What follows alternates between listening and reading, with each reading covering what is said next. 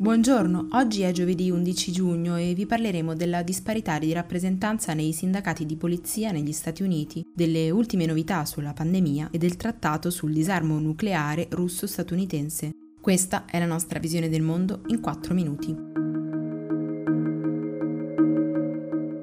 Il Marshall Project ha realizzato uno studio sulla rappresentanza delle persone nere nei sindacati di polizia negli Stati Uniti e ha riscontrato che delle 15 città caratterizzate da una maggioranza di agenti non bianchi, solo una, Memphis, ha un rappresentante sindacale nero. A Washington, per esempio, solo un terzo dei poliziotti è bianco, eppure il loro leader lo è. Lo stesso accade ad Atlanta, New Orleans, Houston e Los Angeles. Non è un caso quindi se i sindacati di polizia in queste settimane si sono schierati contro i manifestanti, definendoli linciatori, animali rabbiosi, una minaccia alla società che deve essere rimossa con la forza. Intanto il tema delle proteste si mescola a quello della pandemia, con i medici e gli infermieri afroamericani che scendono in piazza per denunciare quanto il coronavirus abbia esacerbato le differenze tra neri e bianchi. Anche negli Stati Uniti la pandemia ha colpito in modo più feroce i più deboli e quindi anche la comunità afroamericana, che ha registrato il doppio delle vittime rispetto a quella bianca.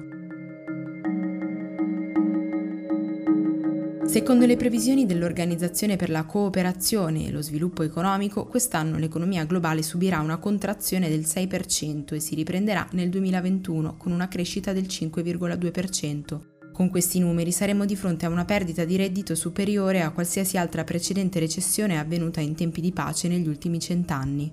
Intanto l'alto rappresentante dell'Unione Europea Josep Borrell ha dichiarato che a partire dal 1 luglio l'Europa riaprirà gradualmente le frontiere esterne. Nel mese di giugno, nel frattempo, diversi Stati membri riapriranno quelle interne. L'Austria, che precedentemente aveva negato un'apertura all'Italia, ha annunciato che questo sarà possibile dal 16 di questo mese. Sempre parlando di istituzioni, l'Organizzazione Mondiale della Sanità ha esortato il Pakistan a tornare in lockdown, suggerendo al governo di alternare due settimane di restrizioni a due settimane di riaperture. Il motivo di questo intervento è dovuto al fatto che davanti a un numero di tamponi molto bassi, una persona su quattro sottoposta al test risulta essere positiva, ma il primo ministro Imran Khan non vuole applicare limitazioni perché sostiene che il paese non può permetterselo economicamente. Infine, il governo brasiliano ha rimesso online tutti i dati sul numero dei casi e dei decessi da coronavirus nel paese dopo averli rimossi tra le polemiche la scorsa settimana. La decisione è arrivata poche ore dopo che la Corte Suprema brasiliana ha ordinato al Ministero della Sanità di riprendere la diffusione quotidiana delle statistiche relative al virus. La Russia ha confermato che questo mese aprirà i colloqui con gli Stati Uniti per estendere il New START, un importante trattato sul disarmo nucleare in scadenza a febbraio 2021. Il vice ministro degli esteri Sergei Ryabkov infatti incontrerà l'inviato statunitense Marshall Billingsley a Vienna il prossimo 22 giugno per avviare i negoziati.